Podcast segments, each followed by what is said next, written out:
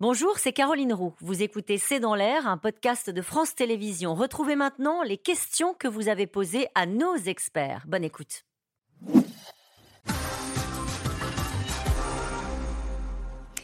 Le fisc dispose de toutes les données sur les biens immobiliers, nous dit Xavier. À quoi sert donc cette déclaration?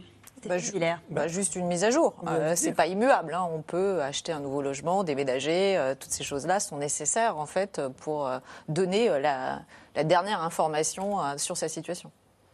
Elie Cohen, vous voulez compléter? Oui, non, c'est-à-dire que comme la taxe d'habitation a été supprimée pour les résidences principales, bah, il faut que le fisc connaisse en détail l'affectation de chacun des biens immobiliers dont vous disposez. Est-ce que vous l'affectez à votre usage personnel? Est-ce que vous le louez? Est-ce que vous le louez à des professionnels? Et en fonction de ces données, est-ce qu'il est libre? Et en fonction de ces différentes données, eh bien, il y a une taxe d'habitation qui va être appliquée à ces biens qui sont soit loués, soit libres, et qui en tout cas ne sont pas occupés à titre direct par le ménage propriétaire. Question de Daniel. Les professionnels du tourisme ne paient-ils pas des années d'abus sur les prix? Pascal est belle. Oui, je pense qu'en Corse, évidemment, on a, on a cette année choisi de ne pas y aller parce que c'est plus cher. Donc, euh, à la fois parce qu'il faut du transport pour y aller, qui coûte plus cher de prendre le bateau que d'aller euh, directement euh, en voiture tout seul. Donc, en effet, les destinations qui Il n'y a pas sont que la chères- Corse, hein. on, aime la- on, aime, on aime les Corses. hein. oui, oui, bien sûr. Non, mais c'est vraiment une question de, de prix, de rapport qualité-prix. Et le choix se fait évidemment dans les destinations qu'on connaît moins cher. Et évidemment, le nord de la France, comme il y avait moins de touristes, est moins cher.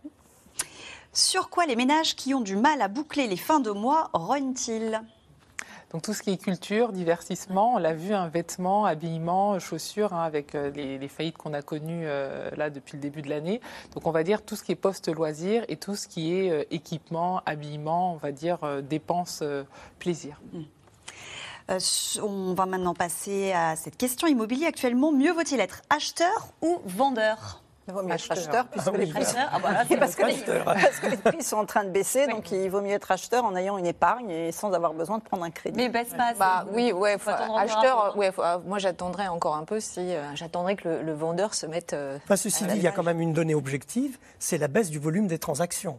Ouais. C'est-à-dire que ben, les gens ne se précipitent pas pour acheter. Et du coup, ça a des effets secondaires euh, assez drôles. C'est que la ville de Paris, qui fiscalement comptait beaucoup sur les taxes sur les transactions immobilières pour améliorer euh, son beurre budgétaire, souffre un peu parce qu'il y a moins de transactions, donc il y a moins de taxes. Oui, et puis aussi, euh, les, les vendeurs ne sont pas habitués à, à voir euh, à ce qu'on leur demande de, baisser leur prix. hein. Ça Oui. fait quand même des décennies où les prix ne font qu'aug- qu'augmenter. Donc, quand ils font partie de ceux, les premiers qui font partie de ceux qui vont devoir ajuster euh, leur, euh, leur prix, ça fait mal, en fait. Et donc, ils attendent pour Il l'instant. rechigne encore. Oui, absolument. Une question de Christophe. Où en sont les travaux de maintenance dans nos centrales nucléaires? Ben, EDF tient son programme. C'est la bonne nouvelle. C'est-à-dire qu'ils avaient annoncé que euh, les, les différentes centrales arrêtées allaient être raccordées selon un calendrier qui avait été donné. Elles sont effectivement raccordées selon le calendrier qui avait été donné. Le- Il n'y a pas eu de catastrophe nouvelle. Ouais. Et le PR Ah, le PR, ça c'est un poème absolu. ça c'est un poème absolu. Euh, je crois qu'on a découvert de nouvelles, euh, notamment sur les EPR britanniques, on a découvert de nouvelles difficultés. Et donc, euh, ben, chaque fois qu'il y a une difficulté nouvelle, on retarde la date de mise en service. Et juste sur, les ma- sur, sur la maintenance des centrales, on, on manquait de, de personnel, on manquait euh, d'experts. Ça veut dire que là, ça on a, on a retrouvé tout le monde? Ah non, non, des- non. non, en fait, on fait appel à l'étranger, c'est euh, des compétences euh, souvent étrangères. Euh, pour autant, on, se, on utilise souvent euh, l'été où on a moins besoin d'électricité pour euh, remettre euh, en ordre de marche euh, nos réacteurs.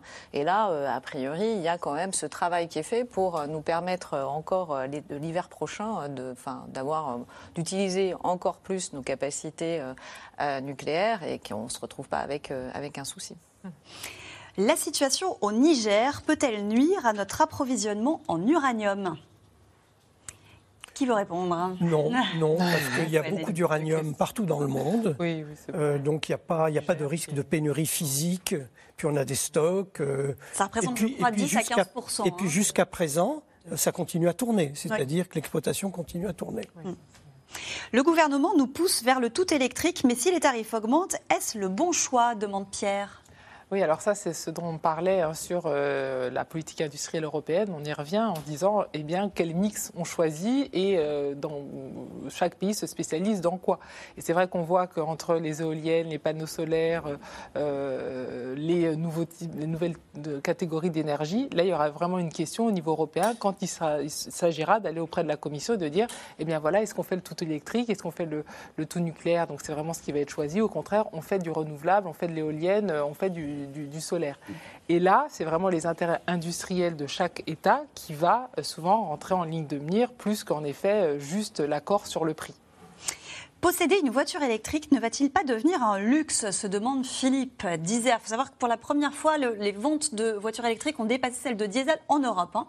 Oui, oui, donc en, effet, on peut quand même imaginer que les réglementations vont faire que l'électricité sera moins chère, puisqu'en fait, c'est le choix qui a été fait, puisqu'en 2035, il n'y a plus de véhicules thermiques. Donc on va taxer les énergies euh, fossiles pour que, en effet, ce, soit, ce soit, possible et qu'en effet, il n'y ait pas d'intérêt pour le, pour le consommateur de, euh, continuer à rouler avec d'autres types de carburants. Donc euh, l'électrique, les prix des voitures sont en train de, baisser parce que notamment les Chinois sont en train d'envahir le marché. Donc on voit que non, ça, enfin que oui, ça va rester intéressant d'avoir des véhicules électriques puisque la réglementation poussera à ce que ce soit intéressant. D'où la question sur le choix industriel, puisque là sur l'automobile et sur l'électrique, hein, vous l'avez dit, il y a vraiment un risque que euh, en fait, toutes les aides euh, des gouvernements français et même européens aillent au financement de, l'industrie automobile chinoise, ah, comme ça avait été, comme ah, ça avait été c'était plus, c'est plus le cas, mais là, euh, au niveau, le Maire, notre grand Bruno Le Maire, est, pas... arrivé avec un plan qui fait la France que les a un plan, mais c'est pas forcément pas le cas euh, au niveau européen. Donc si voilà, je, je, peux finir. En tout cas, au niveau européen, au niveau européen, c'est pas encore tranché, et ça, c'est un, vrai risque que je disais dans le choix d'énergie qui va être euh, utilisé à l'avenir pour dire on va faire la transition. Aujourd'hui, pour le véhicule électrique, il y a quand même ce risque au niveau européen que euh, voilà les, les voitures chinoises euh, en bénéficient s'il n'y a pas de lien entre toujours hein, cette politique industrielle et le choix énergétique qu'on fait. Et juste pour ajouter euh, un point, en fait, la problématique, elle est aussi européenne et euh, le couple franco-allemand qui n'arrive pas à s'entendre. On attend depuis le mois de mars la réforme du marché de l'électricité et, et euh, eh bien, les, le, couple. Il devait en être question lors de la visite d'Emmanuel Macron en Allemagne qui a dû être repoussée.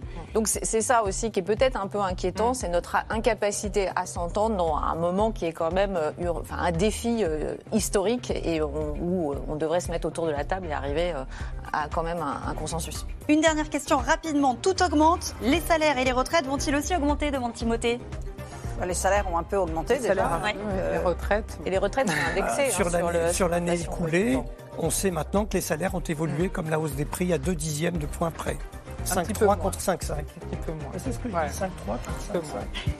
Merci beaucoup à tous les quatre d'avoir participé à cette émission en direct. On va se retrouver demain à 17h45. Très bonne soirée.